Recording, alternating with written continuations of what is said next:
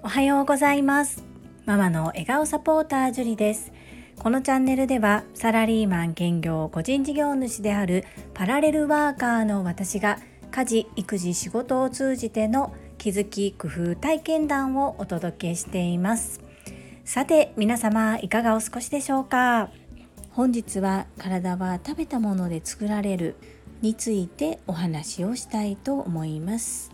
本題に入る前にお知らせをさせてください。9月2日金曜日夜の8時20時からコラボライブ配信をします。テーマは夢。ゲストはエンタメ忍者みやゆうさんです。多くの芸能人の方は事務所に所属して活動している中みやゆうさんは最初から個人で活動をされています。普段私たちが生活している中ではなかなか出会えない方の貴重なお話をこちらからインタビューをする形でお聞きしていきたいと思います。アーカイブも残す予定にしておりますがお時間許す方はぜひライブ配信遊びにいらしてください。よろしくお願いいたします。本日も本題に入る前に夏休み特別企画。小学校3年生の次男と音声配信を行うコーナーです。それでは皆様お聞きくださいませ。じゃん。今日もママと一緒に音声配信をやっていきます。よろしくお願いします。今日は何のことをお話ししますか？わけの100回妖怪大百科りんちゃん聞いてくださっている方の中からストップ。はい。プリーズストップ。分かったから分かってる。聞いてくださってる方がうん。りんちゃんの一番好きな妖怪は何ですかっていう質問があったんだけど、それ教えてくれる？これ。ハチコのドラゴン。これ名前はヤマタノオロチですヤマタノオロチはどんな妖怪ですか？ハチコのドラゴンになってますか？そう。8個の頭がある大蛇。大きな蛇ですね。りんちゃん。はい。そのパンパンがさみんな聞こえないんだけど。えなんで？一回ストップしようか。はいストップした。はい。じゃあこれなんで好きなの？ママからしたらちょっと気持ち悪いんだけど。えなんで？かっこいいの？使ええなんで？え見て見て。これがいいって言ってるから。これが好きなの？なんで好きなの？え知らん。そうか。好きじゃあ。なのに理由はないか。そうですね、じゃあここまでです。じゃあ See you next time. Goodbye. 言ってよ。終わり？あれなんはい、いかがだったでしょうか？今日は妖怪百科。先日購入した妖怪の本の中で自分が一番好きな妖怪について話をしてくれました。理由を聞いたんですけれども、理由はよくわかんないということで、きっと好きに理由はない。そんな風に私も先日お話ししましたので、なんとなく好きなんだろうなというふうに思いますどうしても風船を手放したくなくて後ろでシャカシャカシャカシャカと風船の音が入っておりますがこれもりんちゃんらしいなと思いましてそのまま配信させていただきます。本日もお聴きくださりありがとうございます。そんなこんなで本日のテーマ体は食べたもので作られるです。最後までお付き合いよろしくお願いいたします。このテーマでお話は過去にも何度かしてきたのですが今回はウイルスから身を守るということで医師が挙げる免疫力を上げる食品と飲み物のランキングについてお話をしてみたいと思います。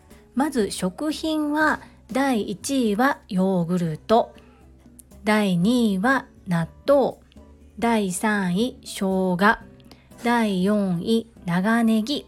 第5位ニンニクとなっております。そして免疫力を上げる飲み物のランキング。第1位は緑茶。第2位は紅茶。第3位はリンゴジュースとなっております。皆様どのように感じられましたか？私はやっぱりなーというのが感想です。特に食品の方1位2位は発酵食品ですよね。発酵食材。そして生姜長ネギ。ニンニクっていうのは体を温めたりこうパワーがついたりするそんな食材です。おそらく腸の活動を発酵食品によって活発にさせてそして体を温めたりパワーを出したりするために生姜やネギニンニクっていうものが挙げられているのかなというふうに思います。この1位のヨーグルトだけは少し注意が必要なのが脂質の摂りすぎになるということですね。豆乳ヨーグルトだとその心配はありませんが元来の乳製品はやはり脂質も高いので摂りすぎは注意かなというふうに思います。医師が掲げているのでお医者さんがおっしゃっているのでおそらく間違いないと思うんですが私がここで推奨したいのは麹の力ですね。麹菌日本古来からある麹麹を使った代表的な調味料は醤油みりん味噌になります。これらは本当に日本が誇る最強の調味料最強の発酵食品だと私は思っています。それぞれそのままでは食べるのが難しいですが調理する時に積極的に使っていく。もちろん塩分は気をつけなければならないんですがそういった意味では日本人割と普段の生活の中で発酵食品発酵食材取りやすいのではないかなというふうに思います。さらにプラスするとすると私がここ23年ハマっている塩麹や醤油麹も麹菌直接取れますのでとってもおすすめです。そのおかげか我が家ではあまり風邪をひかなくなりました。そして発達障害グレーゾーンの次男の改善症状改善のために始めた腸活のための発酵食品発酵食材を日々の生活に取り入れるということを始めて2年が過ぎましたがやはり効果は出てきているように感じております。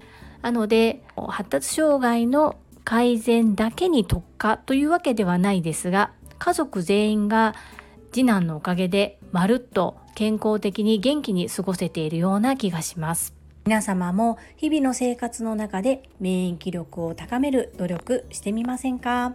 是非ねヨーグルトもいいんですけれども日本古来からある日本人の体に合った麹にも皆さん目を向けていただきたいなというふうに思います。腸活をして健康で元気に過ごしましょうね。最後までお付き合いいただきありがとうございます。それでは本日もいただいたコメントを読ませていただきます。第354回比較ボイシーとスタンド FM の違い夏休み特別企画30返信についたコメントです。越後屋さんからです。話題の提供ができたようで何よりです。スタンド FM は誰でもできるところがいいですね。 Voicy への登竜門になりつつある気もしますが、私も尾形社長へ樹里さん売り込んどきましたよ。越後屋さんコメントありがとうございます。そしていつもツイッターにて私の配信リツイートやいいねをくださりありがとうございます。尾形社長に届け。これからも諦めずに頑張ります。越後屋さんいつもエールをいただきましてありがとうございます。続きまして第356回決意表明。やめる選択夏休み特別企画32コメント返信についたコメントです。日野武さんからです。ジュリストの動き、皆さん早いですね。すっかり乗り遅れました。もちろん加入させてください。日野武さんまでありがとうございます。それでは裁判させていただきます。日野武さんでナンバー11となります。よろしくお願いいたします。続きまして、たまみさんからです。ジュリさん、りんちゃん、こんにちは。無限大なマックスどんなのかなと思って調べてみましたかっこいいですね。りんちゃんの欲しいおもちゃゲットできるといいですね。辞める決断難しいですね。私は辞めようと決めたことを1年後ぐらいにまた再開してそしてまた辞めるということを何度か繰り返しています。最近また始めたのですが今回もやっぱり続かなさそうです。運動は YouTube を見ながらタクトレも挑戦してみましたが自力では続かなかったです。今は保険の力を使って週に3から4回歩いています。ご褒美があると頑張れますよ。早速放送を紹介してくださりありがとうございます。まずは週に1回を目標に頑張ります。皆さんのように学びになるような放送はできませんが自己の成長には必ずつなげていきたいです。たまみさんコメントありがとうございます。無限ダイナマックス。私もあの後調べたり汚れたかさんがこれじゃないって言って連絡いただいたりとかしてみました。そして学童保育でも確認をしてみたところ学童保育にポケットモンスターのいろいろなキャラクターの指人形があるんですね。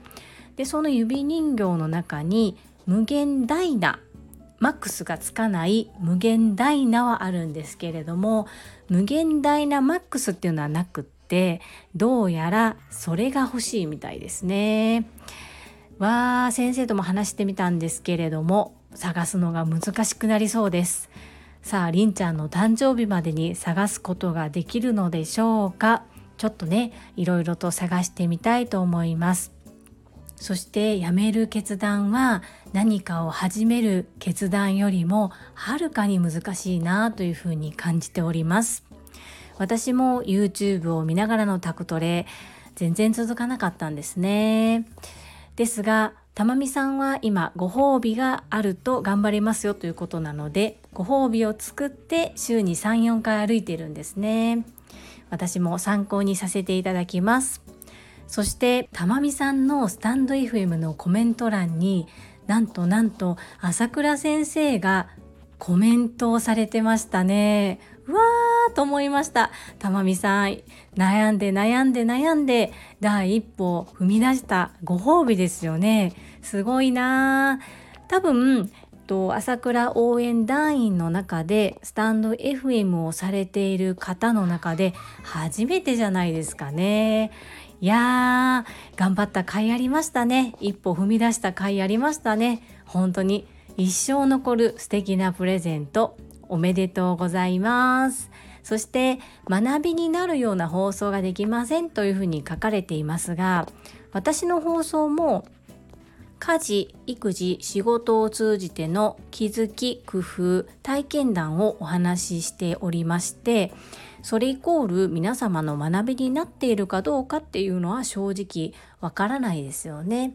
ただ私はお母さん働くお母さんを対象にということを決めて自分の話す内容も決めてそれで配信していますが男性の方にも聞いていただいたりいろいろとお話伺ったり共感していただいたりもありますのでたまみさんが配信してみたいと思うことを胸を張って配信されるのが一番いいと思います。週に一度の配信楽しみにしていますね。よろしくお願いいたします。続きまして、英語学習者と世界をつなぐキューピット英会話講師高橋明さんからです。樹里さん、おはようございます。運動は私も大きな課題です。妊娠するまでは毎週末ゴルフの練習に行き、月2、3回ラウンドに行っていたので、無意識のうちに運動ができていましたが、子供を産んでからはゴルフの練習もままならず、昨年以前東京をガイドしたカナダ在住のマレーシア人の方から1日5キロ歩くまたは走る1ヶ月限定のイベントに誘ってもらい5キロ歩くようにしたら体に良かったことを思い出しました。私は YouTube を見ながらストレッチと月数回近所の加圧トレーニングを始めています。樹里さんがどんな選択をされるのか楽しみです。私、お片付け大の苦手なのでリモートサービス興味大ありです。高橋明さんコメントありがとうございます。そうなんですよ。女性ってこれがあるんですよね。子供を産むとやっぱり子供が最優先になるので自分のための時間っていうのがなかなか作れないしこう疲れてしまってそう気力も湧かなかったりしますよね。このマレーシア人の方から誘ってもらって1日5キロ歩くまたは走るを1ヶ月続けるというこのイベントすごいですね。確かにそれだけすると体がとても喜びそうですね。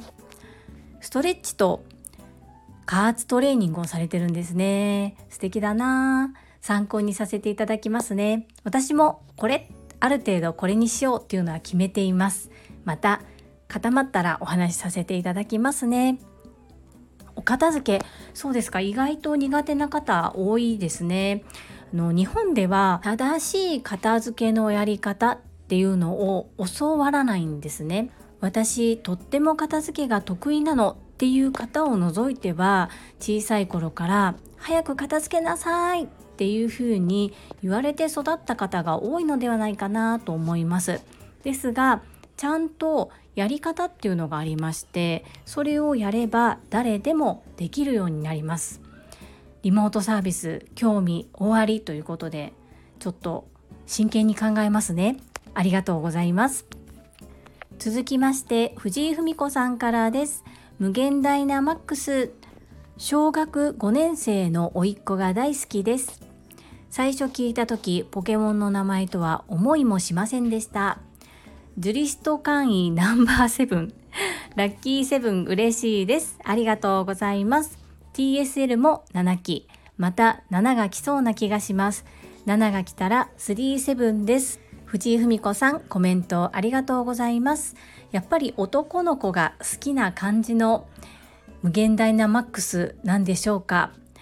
本当ですね。藤井文子さん、7、7と来てますので、もう一回7が来そうですね。37揃いましたら、またご報告よろしくお願いいたします。いつもコメントありがとうございます。続きまして、ゆうこれたかさんからです。樹里さんへ、樹里さんがコツコツとひたむきに頑張る姿が、リスナーさんにすごくポジティブな影響を及ぼしていますね。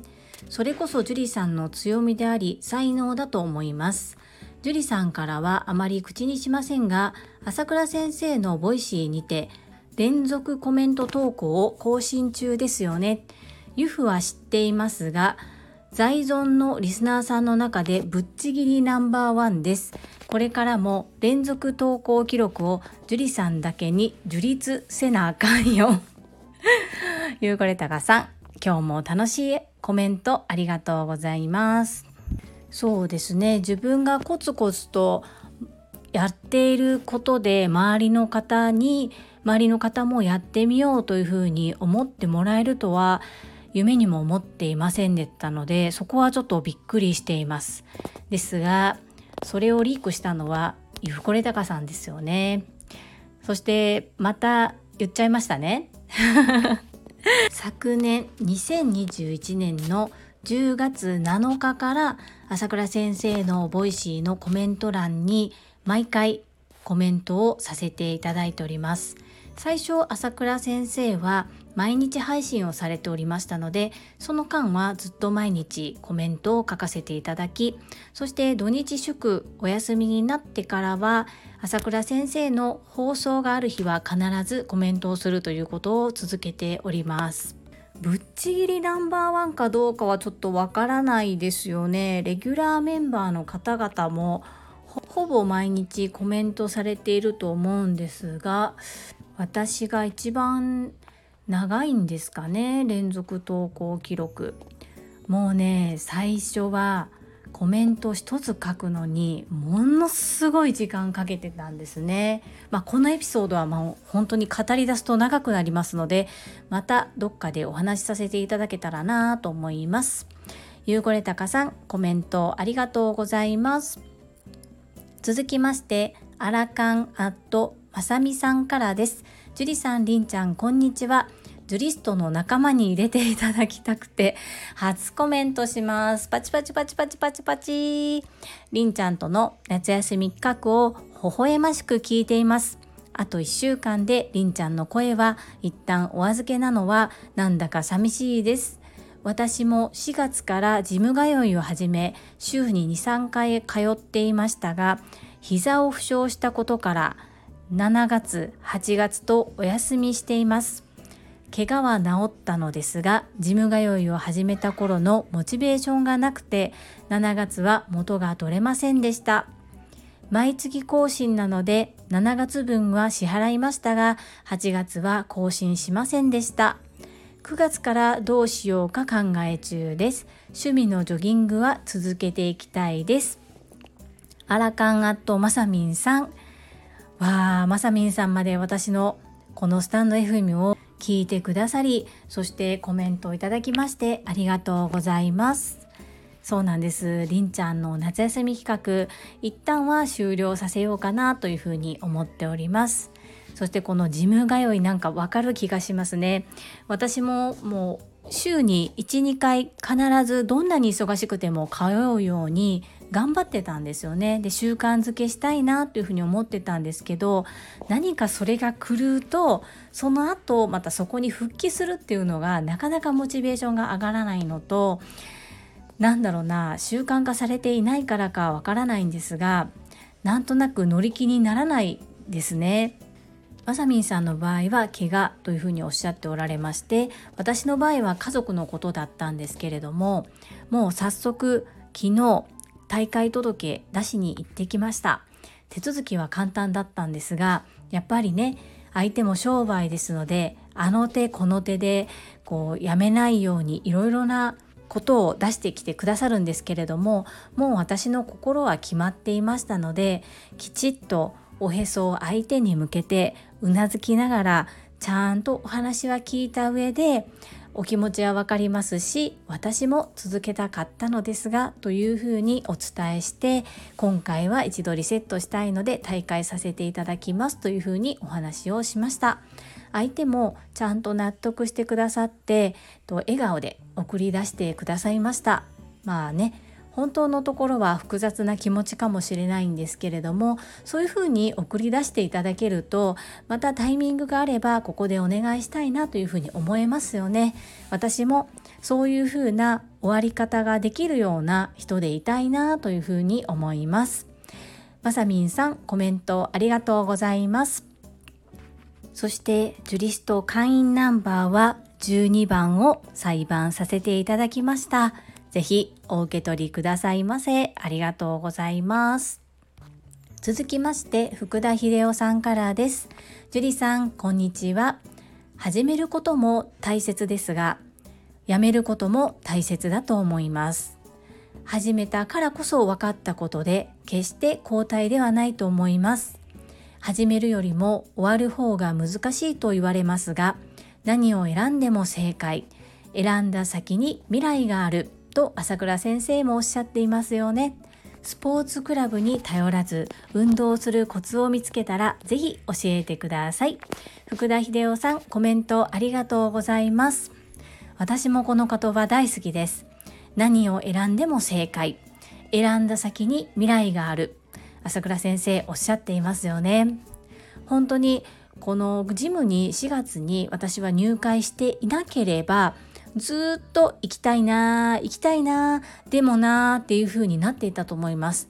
でも今回やってみたからこそ分かることが本当に気づきも含めてありますのでそれを糧にしてそして私の運動するコツを見つけてぜひ皆さんに共有したいと思います。福田秀夫さんコメントありがとうございます。続きましてインタビュアーうなみいくよ元局アナウンサーさんからです。樹里さんりんちゃんこんにちは。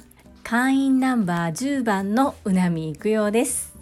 昔おにゃんこクラブというのがありまして会員ナンバー〇〇番というのが憧れでした。今からジュリスト会員ナンバー10番のうなみと言います。冗談はさておき何をやるかも大事だけれども何をやめるかも大事かと最近よく思います。あと大切にしたいのが優先順位ですね。まだまだこの辺りが少し苦手意識を持っていますのでしっかりと自分に向き合いたいと思います。今日も配信ありがとうございました。うなみくよさんコメントありがとうございます。おにゃんこクラブ知ってますよ。私がちょうど小学校高学年ぐらいの時がおにゃんこクラブと光源氏とあとなめんなよっていう猫が学ランを着たキャラクターが流行っていました。ゆうこれたかさんだったらわかるんじゃないですかね。同世代なので。宇田美久代さんジュリスト会員ナンバー10 10番お受け取りくださりありがとうございます。本当に何をやめるかっていうのは難しいですね。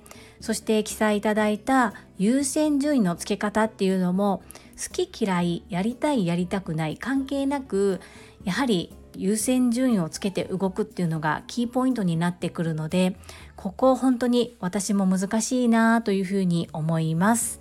コメントありがとうございます。続きましてほめほめドッグトレーナーゆかさんです。ジュリスト会員ナンバー9番のほめほめドッグトレーナーゆかです。私もめっちゃおにゃんこクラブ世代なのでセーラー服を脱がさないでが頭の中をぐるぐるしています。樹里さんにはピンとこないかもですね。さてやめる選択決断。トレードオフかっこ何かを選択するなら何かを捨てるという考え方をカモさんからも学びました。私は完璧主義気質で全部をちゃんとやろうとして全部が中途半端になりがちです。この1年ほど常に4つくらいの講座を同時受講した結果 TSL6 期含め全てが復習実践を満足にできず残念で悔しい気持ちです。この反省を生かし複数の学びを同時受講しないというのが今考えているやめることになるのかなちなみにそれはスタンド FM 配信を毎日するためでもあります。かっこ宣言。そしてお片付けサポートの講座前向きに考えてくださりありがとうございます。しかもモニター受講させていただけるなんてめっちゃ嬉しいです。樹里さんの講座受けたい人たくさんいると思います。ほめほめドッグトレーナーゆかさんありがとうございます。そして早速のジュリスト会員9番ということでいやー皆さん本当にありがとうございますセーラー服を脱がさないでは知ってますよついつい歌いそうになりましたが 上手じゃないのでなんとかやめておきましたそして同時に4つぐらいの講座を受講するってすごいですね。その前向きさがまずすごいなというふうに思います。ですがやっぱり消化不良になると何でも良くないので一つずつ着実にっていうのも必要かなと思いますね。